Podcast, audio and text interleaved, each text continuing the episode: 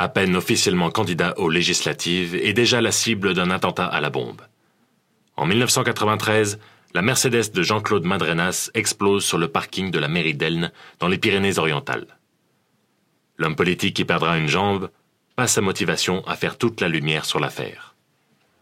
Bombe politique et règlement de compte chez la droite catalane, c'est l'épisode du jour de Parloir, le podcast de Midi Libre sur les grandes affaires criminelles de la région.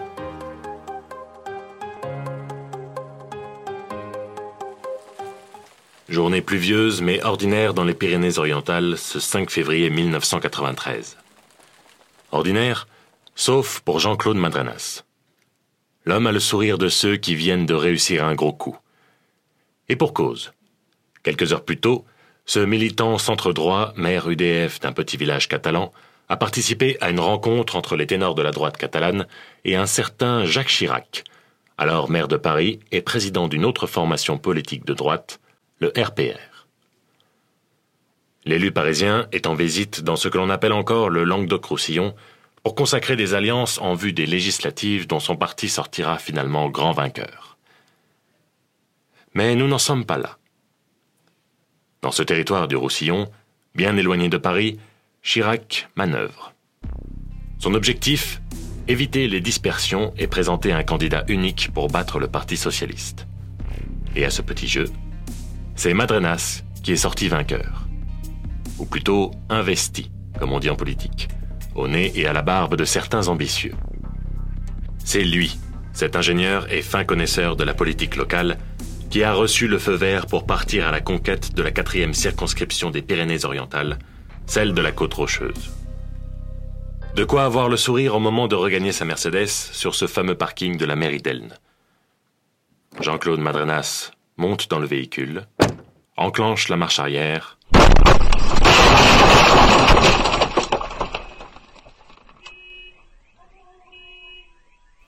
La suite, c'est Madrenas lui-même qui l'a décrit comme il l'a vécu depuis l'intérieur de la Mercedes. Dans mon esprit, la déflagration est plutôt faible, comme si elle venait d'ailleurs. Le souffle me renverse sur le dossier qui se brise. Je suis énervé, j'ai en tête que je vais arriver en retard à mon prochain rendez-vous. Mais je n'ai pas mal. Je suis lucide. Et puis il y a cette pluie de sang qui tombe du plafond. Je vois mon pied posé sur le tableau de bord. Alors j'ai regardé, et j'ai vu que ma jambe gauche n'était plus là. Autour de la voiture, on s'affole. Les pompiers sont prévenus. Il faudra une demi-heure pour extraire l'homme politique de la carcasse fumante. Jean-Claude Madrenas est toujours conscient. Il demande à ce que l'on prévienne son chirurgien, celui qui l'a opéré de sa jambe droite. Cette jambe droite, elle est lourdement appareillée depuis un accident de voiture survenu des années plus tôt. Puis, il souffle quelques mots. C'est un problème qui vient de la côte. Puis, tombe dans le coma. Un problème qui vient de la côte. Cette information, les pompiers qui tentent de lui sauver la vie ne la comprennent sûrement pas. À 18h, les médecins décident de l'amputer de sa jambe gauche. Le pronostic vital est engagé. Le lendemain, Jean-Claude Madrenas est à nouveau opéré en urgence. Devant la porte de sa chambre, on monte la garde, de peur que les tueurs ne viennent finir leur sale besogne. Car le doute n'est pas permis. Il s'agit bien d'une tentative de meurtre. Et ce n'est pas la première fois que l'on essaie de s'en prendre physiquement au candidat Madrenas. 2 mois plus tôt, il a été victime d'une agression à son domicile, roué de coups et aspergé de gaz lacrymogène par 2 hommes cagoulés. Quelques jours avant l'attentat, il a mis en fuite des hommes armés qui s'étaient cachés dans les cyprès bordant son habitation. Mais qui peut en vouloir à ce point à Jean-Claude Madrenas? Le principal intéressé a sa petite idée, qu'il glisse au journaliste 13 jours après avoir frôlé la mort. Depuis son lit d'hôpital, devant une forêt de micros et de caméras, il maintient sa candidature aux législatives et déclare « C'est une manœuvre d'intimidation d'ordre politique. J'ai fait part de mes convictions aux juges et aux policiers. Je veux que l'enquête avance vite. » Maître Nicolau, vous avez été l'avocat de Jean-Claude Madrenas. Au moment de l'attentat, est-ce que c'est un homme qui se sent menacé ? Il se sent menacé parce qu'il a déjà été victime de 2 agressions graves.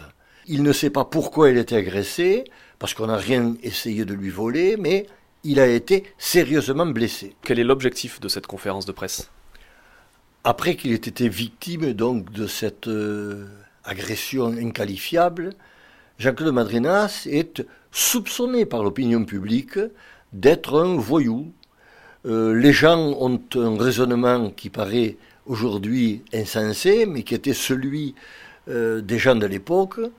Pour être victime d'une telle agression, il faut faire partie de la mafia, il faut avoir commis des actes graves que l'on paie ou que l'on risque de payer de sa vie.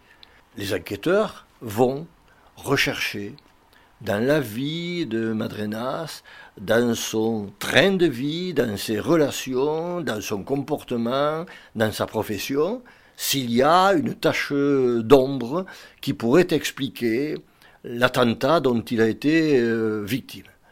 Et rien n'apparaît, bien entendu.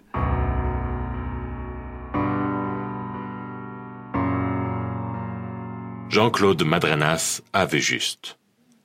10 mois après l'explosion de sa Mercedes, la police arrête les 2 auteurs de l'attentat. C'est un mégot, oublié sur place, conjugué aux immenses avancées de la génétique, qui les trahissent. Jean-Michel Paul, 26 ans, et François Turlet, 34 ans, reconnaissent les agressions. Ils reconnaissent aussi avoir posé la bombe aimantée, 200 grammes de pentrite, un puissant explosif, qui a gravement mutilé Jean-Claude Madrenas. Mais les 2 accusés insistent. Ils ne sont que des hommes de main et l'affaire les dépasse. On a reçu de l'argent, 30 000 francs. Et en échange, on devait mettre une rouste à Jean-Claude Madrenas. Puis on nous a demandé de monter d'un cran et de frapper plus fort. Mais qui ? Qui vous l'a demandé ? Jean Chattard et Fouad Maaref. Maaref, c'était la locomotive et Chattard, le wagon. Le nom des commanditaires est lâché. Et en premier lieu, celui de Jean Chattard, dit « le chat ». Luc Malpeyre, vous êtes aujourd'hui à la retraite, vous avez travaillé à la métropole de Perpignan, mais en 1993, vous êtes journaliste à Perpignan. Qui est à l'époque Jean Chattard ? Alors, Jean Chattard est un personnage connu pour diverses raisons, mais pas énormément connu sur la scène publique. En tout cas, c'est pas un homme politique, même s'il s'est présenté à une élection, même s'il a été un temps conseiller municipal à Amélie-les-Bains. Son nom surtout évoque la famille Alduy, puisque les 2 noms sont intimement liés. Jean Chattard est le neveu de Jacqueline Alduy. Il est donc le cousin de Jean-Paul Alduy, qui n'est pas encore maire de Perpignan, puisqu'il va être élu au mois de juin de 1993. C'est un sportif en revanche, il est connu puisqu'il a été champion de France en 1983 avec l'équipe de Collioure, il était 3/4, au niveau sportif il est connu. Il est connu aussi comme un fêtard. Le 2e commanditaire désigné, c'est Fouad Maaref, le conseiller politique de Chattard. Cet homme de l'ombre, très actif dans le milieu d'affaires, est le seul à arriver libre au procès qui s'ouvre le 23 septembre 1996 aux assises des Pyrénées-Orientales. Il a été libéré quelques mois plus tôt, après une longue grève de la faim. À la barre, Jean Chattard reconnaît sa descente aux enfers. Il revient sur cette candidature hors parti, un coup de bluff politique, qui lui a coûté ses amitiés et mis un terme à ses ambitions. Pendant ce temps, tout sourit à son concurrent Jean-Claude Madrenas. Est-ce suffisant pour vouloir le tuer ? Lui répond que non. Luc Malpeyre, on a pointé du doigt une concurrence politique entre Jean-Claude Madrenas et Jean Chattard. Est-ce que c'est aussi votre avis ? Ça peut l'être, mais pas sur un plan purement politique. Il ne faut pas oublier que cette 4e circonscription des Pyrénées-Orientales, c'est aussi le berceau de la famille Chattard et de la famille Alduy. C'est aussi là cette côte où Jean Chattard est très connu. Je l'ai expliqué au niveau du sport, sa participation au rugby. Donc la concurrence entre les 2 hommes, elle peut pas être politique. Et ensuite, sur le plan purement politique, très honnêtement, même aujourd'hui, je me pose la question. Si j'osais, je dirais... Qu'est-ce que Jean Chattard allait-il faire dans cette galère ? Parce que très honnêtement, pour n'importe quel observateur politique, il n'avait aucune chance d'être élu, qu'il ait l'investiture. D'ailleurs, la meilleure des preuves de ce que j'avance, c'est qu'au second tour, on retrouve Henri Sicre, le député sortant socialiste, face à Montera Gérard, qui est le candidat du FN.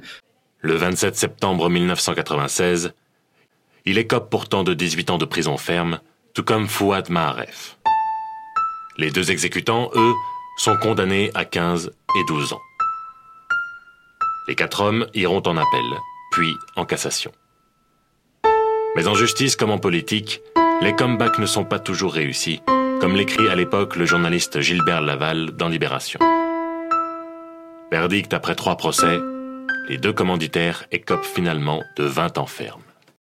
Maître Nicolau, quel était pour vous l'enjeu de ce procès qui s'ouvre 3 ans après l'explosion, 3 ans après les faits ? L'enjeu du procès, c'était d'abord que l'on reconnaisse que finalement, Jean-Claude Madrenas était un bien responsable de ce qui s'était passé. La crainte aussi, c'était que, alors que le dossier montrait clairement qu'il y avait 4 coupables, ceux qui étaient dans le box, les 4 hommes qui étaient dans le box, la crainte c'était que l'un d'entre eux ne réussisse à échapper à la justice.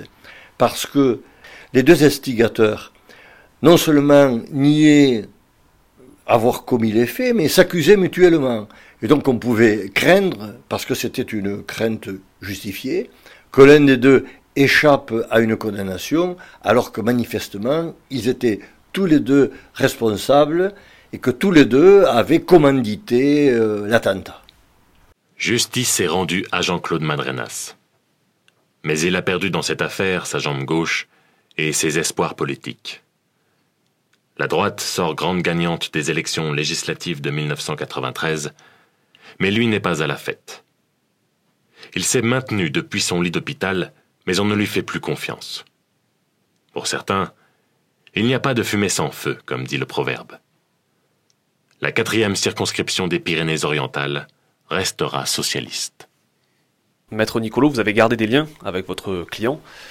Qu'est devenu aujourd'hui Jean-Claude Madrenas ? Sur le plan politique, il a contraint et forcé, dû abandonner cette voie, dans la mesure où il y a encore aujourd'hui des gens, même s'ils sont de moins en moins nombreux, qui sont persuadés qu'il n'est pas complètement innocent, ce qui est la plus grande injustice qui existe dans cette affaire.